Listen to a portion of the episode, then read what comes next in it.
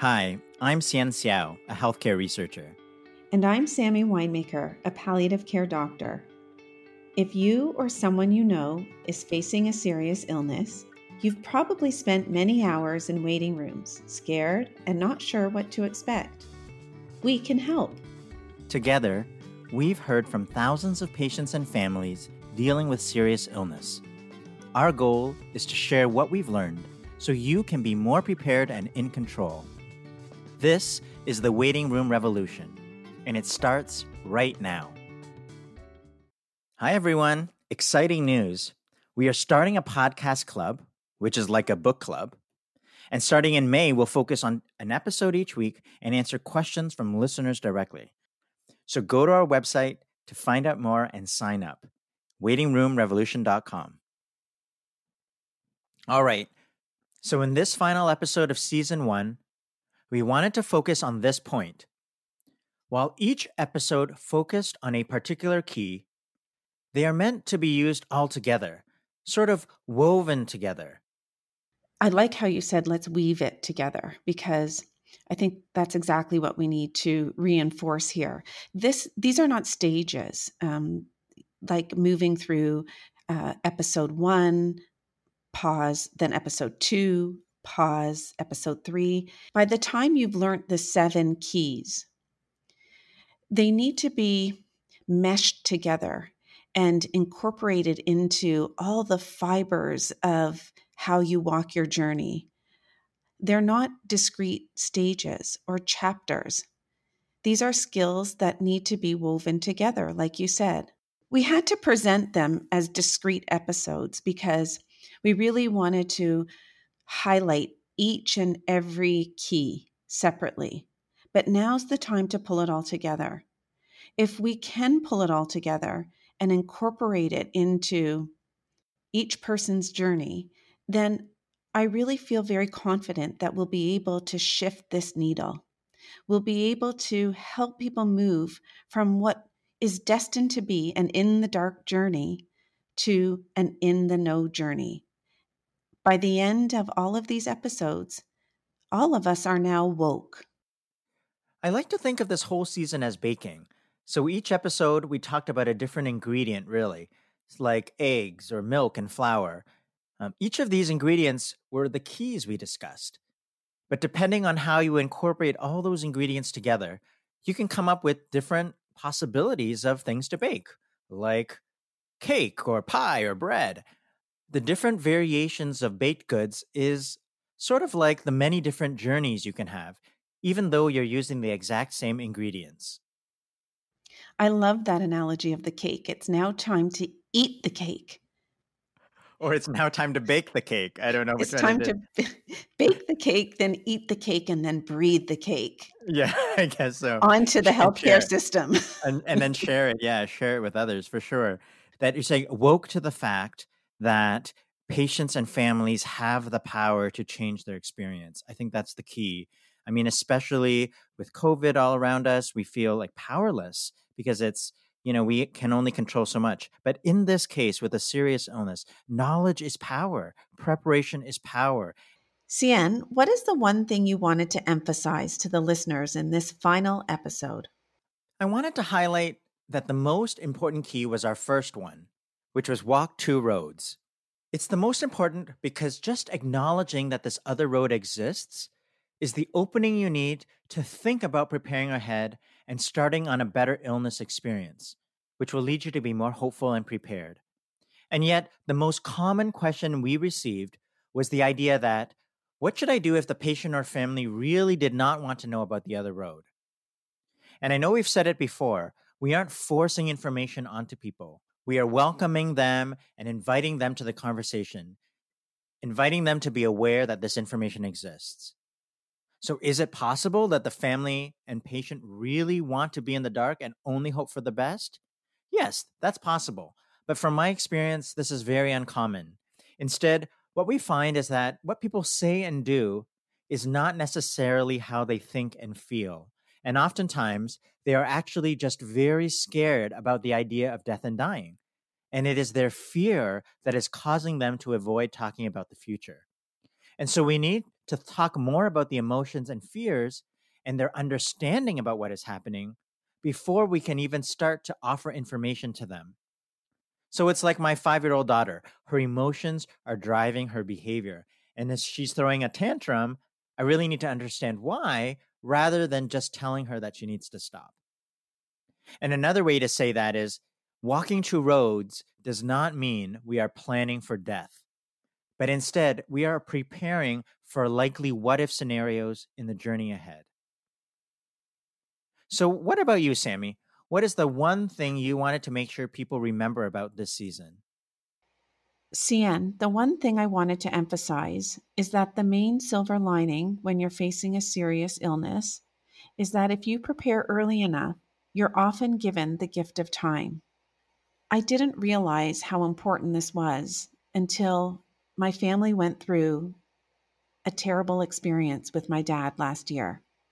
My father began to have symptoms in February of 2020 um, and was diagnosed in March with a very aggressive brain tumor. When he was diagnosed, I knew with this particular type of brain tumor that he would likely have a life expectancy of somewhere between 18 months and two years. And so I knew right away that I was going to be that one for my family. None of my family um, members are in healthcare, um, except my dad was a doctor, but um, no one else is in healthcare. So I knew that I was going to, just true to myself, step forward and be the person who would help them be uh, in the know, uh, woke, uh, have no regrets, um, make up for lost time, uh, love each other, uh, walk two roads, hope for the best, plan for the worst, zoom out, zoom in, um, you know, um, uh, celebrate our different styles and customize our order. We were, I was going to do it all with my family. My dad started having radiation treatment shortly after his diagnosis in March, and uh, it was super duper uber radiation treatment. And being 80 years old, um, I guess in hindsight, it was too much for his system to handle. And shortly at, after his radiation, he began to decline. And you know, at first, you know, the decline we saw was, you know, maybe in keeping with the fatigue that normally happens after someone has major brain radiation, but at you know, it became more and more profound, uh, more than what I was usually, you know, accustomed to. To make a, I don't want to say a long story short because it wasn't a long story, but to cut to the chase, uh, my dad was admitted to the hospital uh, a couple weeks after his radiation treatment. And he was in the hospital uh, during COVID for about two weeks. And during that period of time, we had very little interaction with him.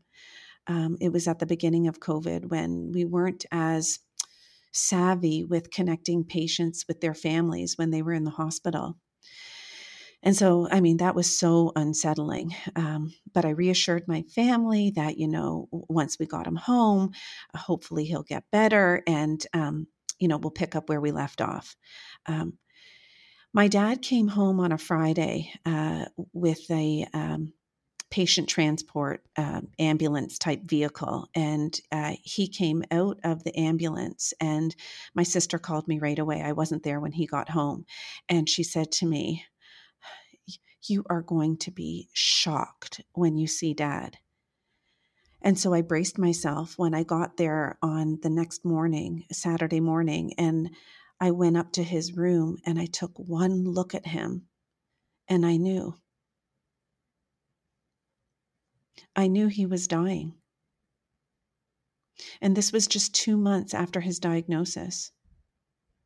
I've been around it so much that I can pick up on it very quickly. And so here I was. I had told my family that we probably had between 18 and 24 months with my dad, when I knew we probably had days with my dad. Wow, Sammy. I'm so sorry. I know how close you are to your dad. What did you do next? So I I scrambled. Uh, I um, tried to move through all the keys, all the skills that I knew we would need to get through this as a family. And you know what? My family thought I was crazy. They thought, "What are you talking about?" They were shocked.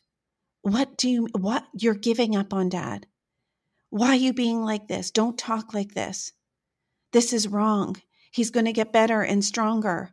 Uh, you said he was going to get better and stronger, but things had taken a, a change for the worst. And that wasn't going to happen.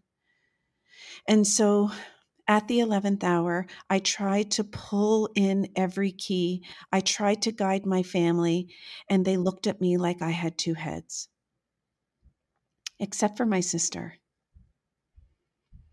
My sister and I stayed 24 7 with my dad uh, in the next room. And we talked and talked and talked and talked. And she thanked me uh, for being so open and honest and frank with her, even though this was the hardest stuff for her to hear. But the rest of my family couldn't hear it. And so we had two camps form.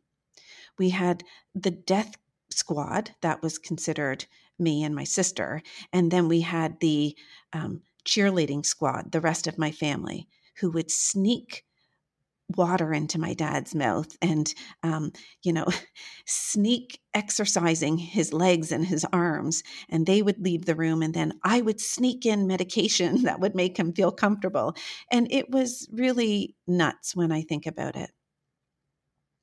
He died four days later. And so it's taken some time to untangle, digest, metabolize what happened with my dad. The reason why I share this story is because I realize how precious time is. My family had no time to understand what I was talking about um, in a matter of days. My dad's illness took a turn so quickly that um, we just didn't have time. And that's not something I can change. Um, and there's nothing really I would change about my story with my dad and my family.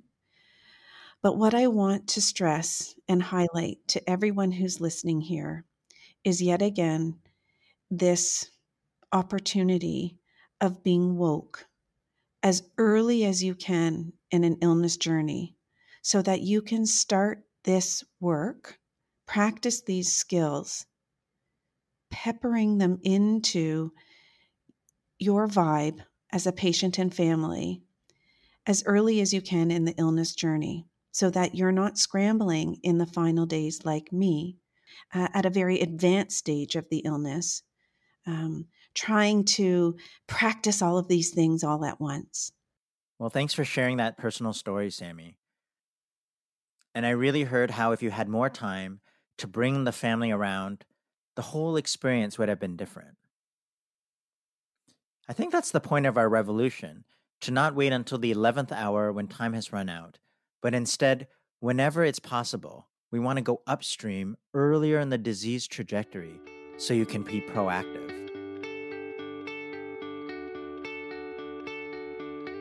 Okay, now I'd like to bring in our guest today, Stephanie. Stephanie is a friend of Sammy's who has listened to the podcast episodes and is going to talk about her experience. So thanks for joining us today. Well, thank you very much. It's nice to be with you. So, Stephanie, can you tell us a little bit more about how you got introduced to the podcast and a little bit of background about your mom?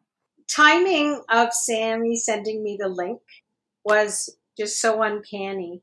And on that Saturday, it was so uncanny because the day before my mom had phoned me and said that her ovarian cancer in her lungs had returned.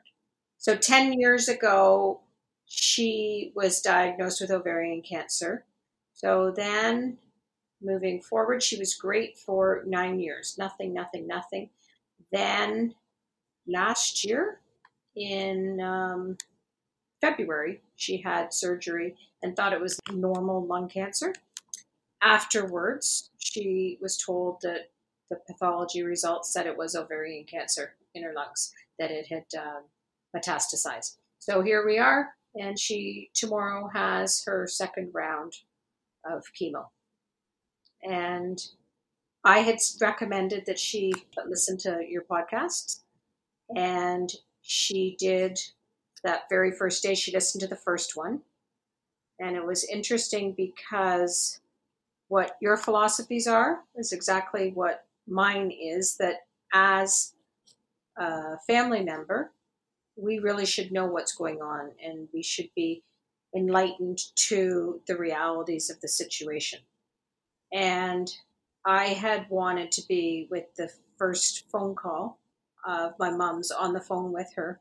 And um, she had indicated to one of our family members that she wanted chemo and under no circumstances did she want my sister and I talking her out of it. And that was never intent of neither my sister nor I.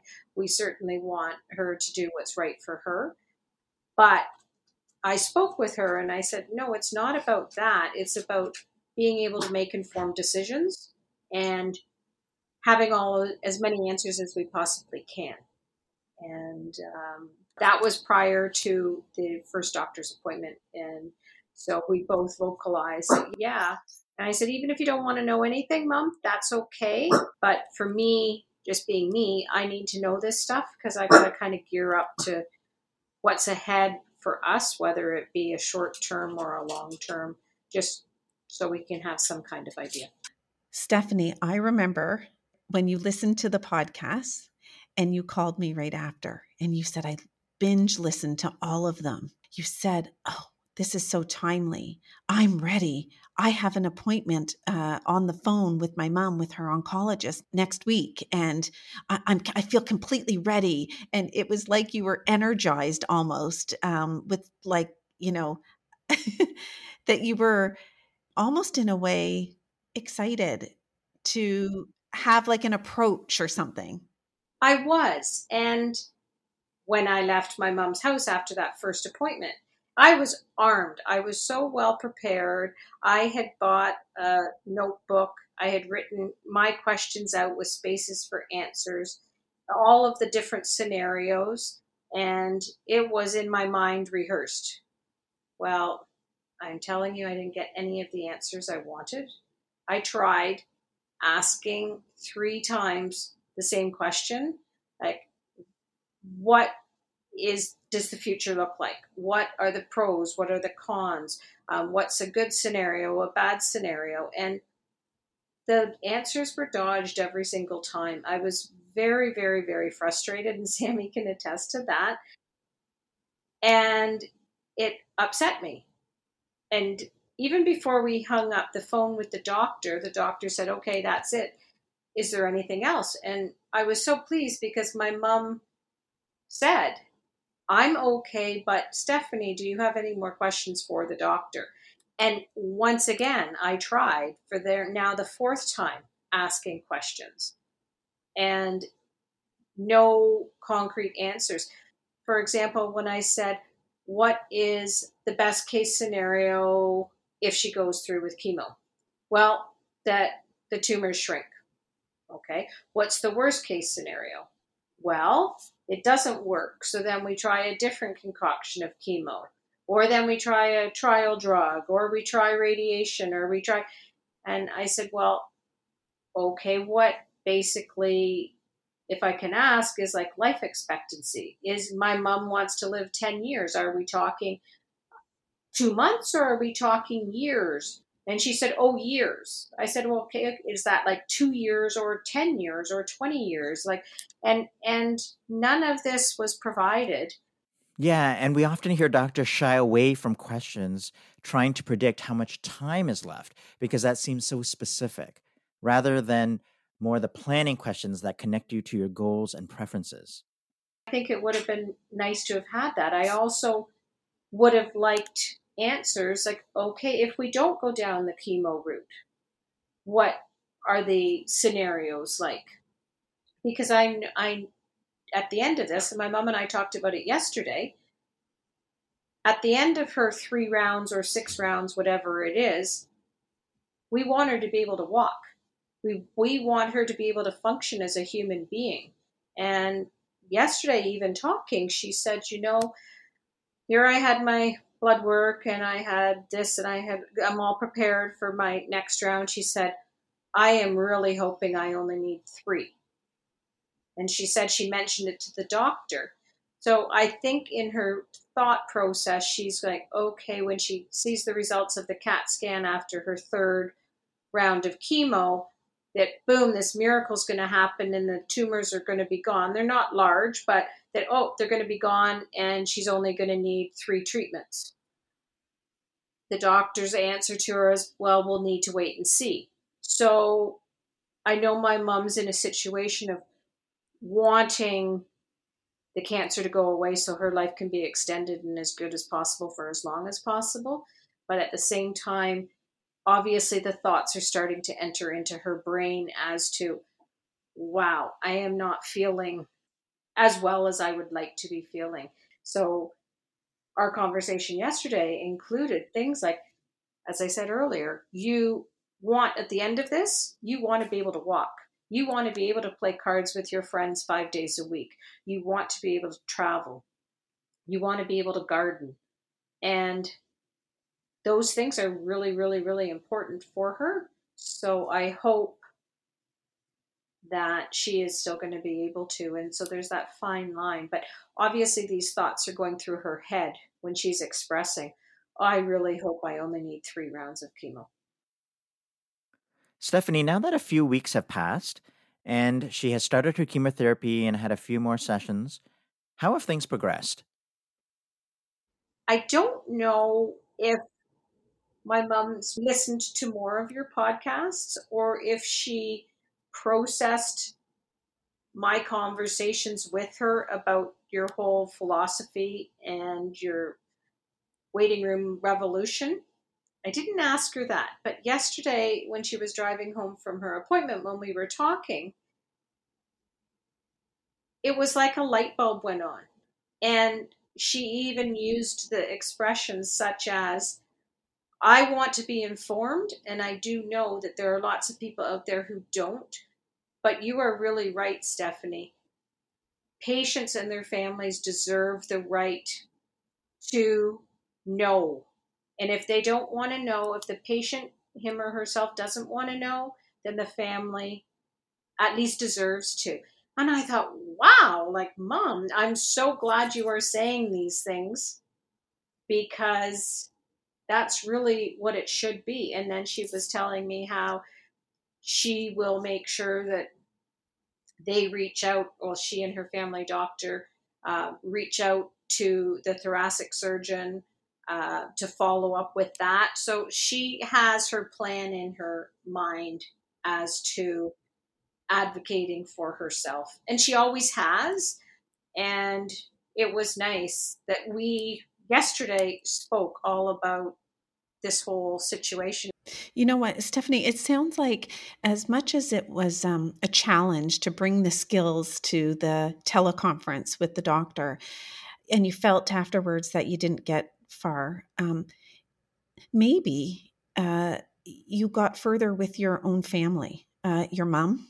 Definitely.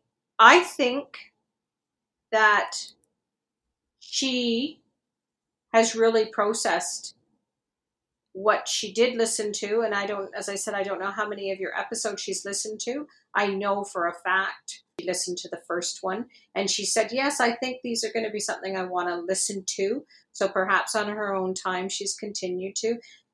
I'm hoping that.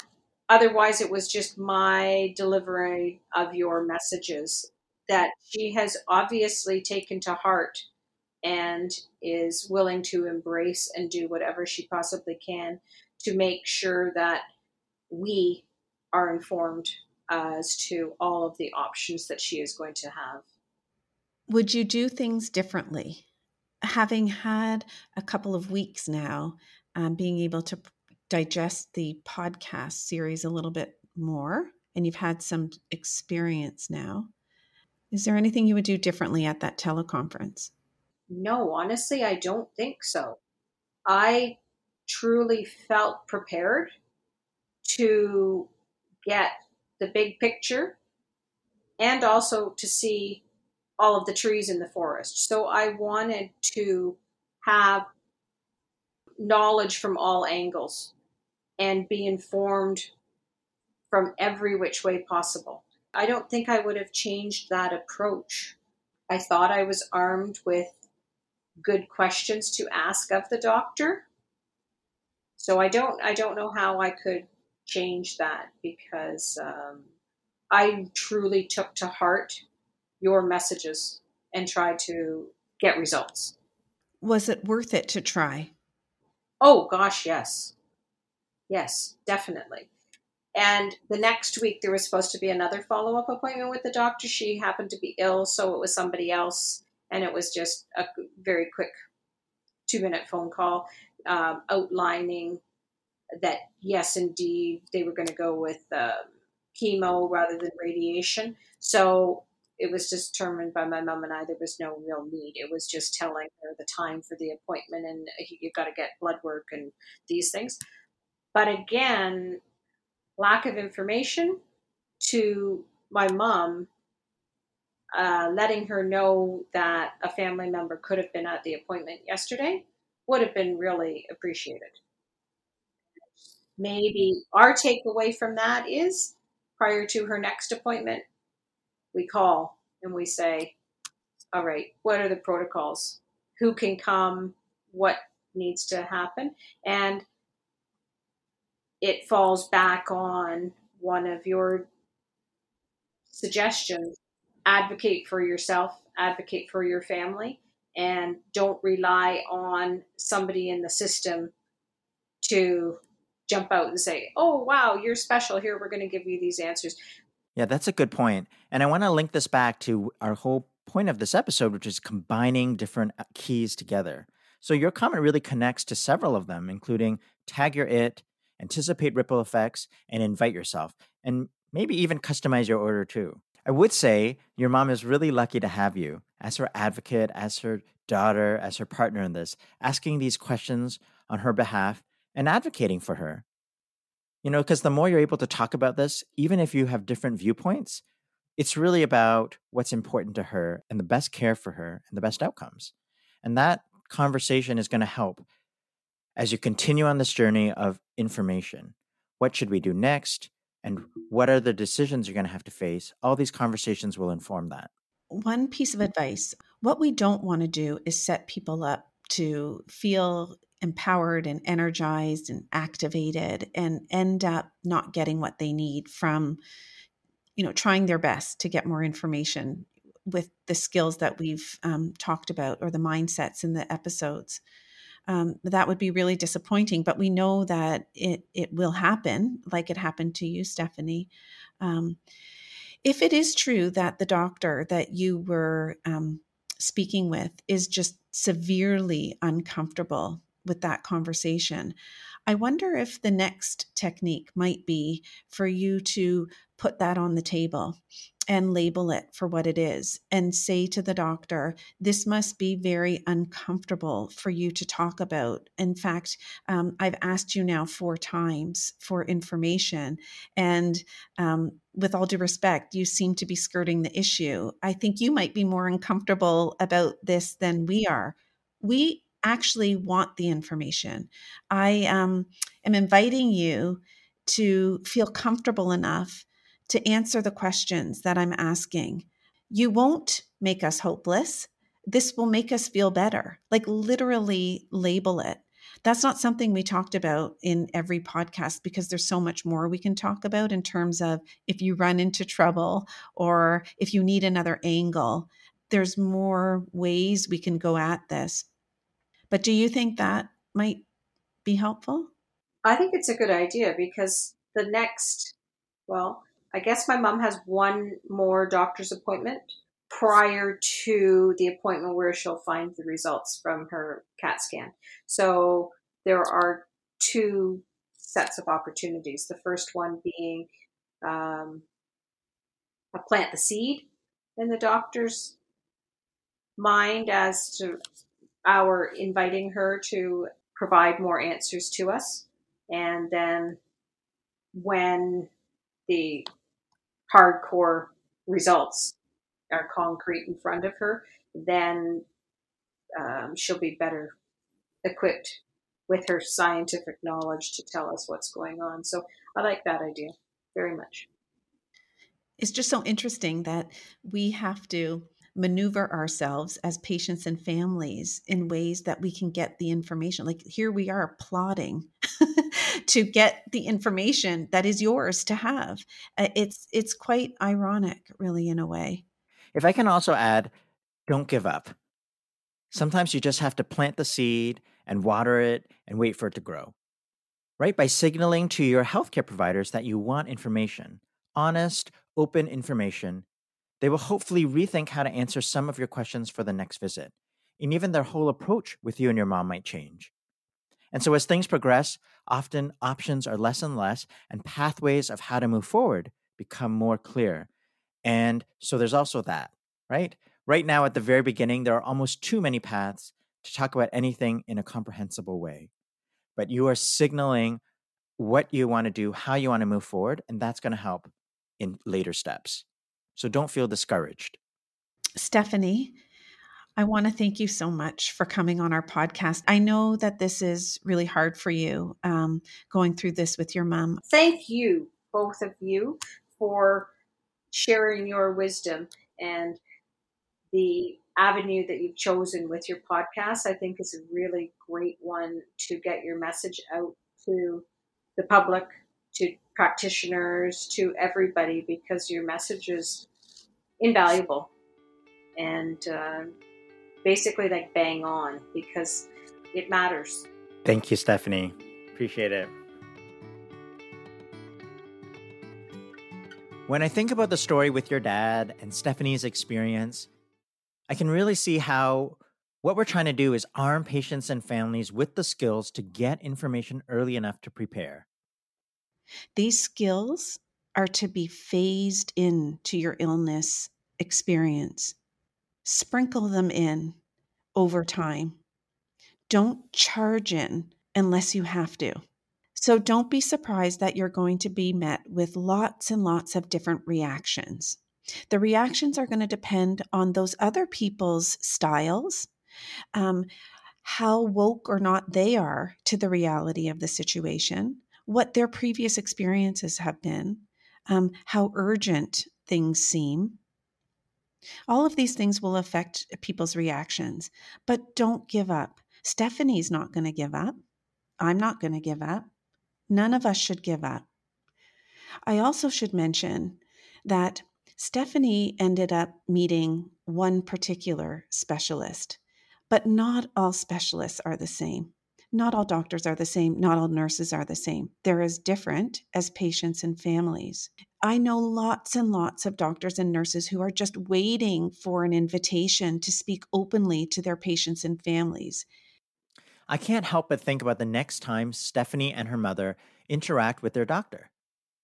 Stephanie has planted the seeds so that the next time their doctor is aware that they are the kind of people who like and want more information it's a process.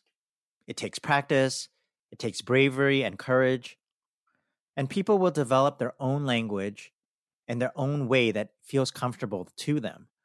So the way that Stephanie and her mom asked their questions may be different than someone else. And that's part of the journey. This is going to take some time.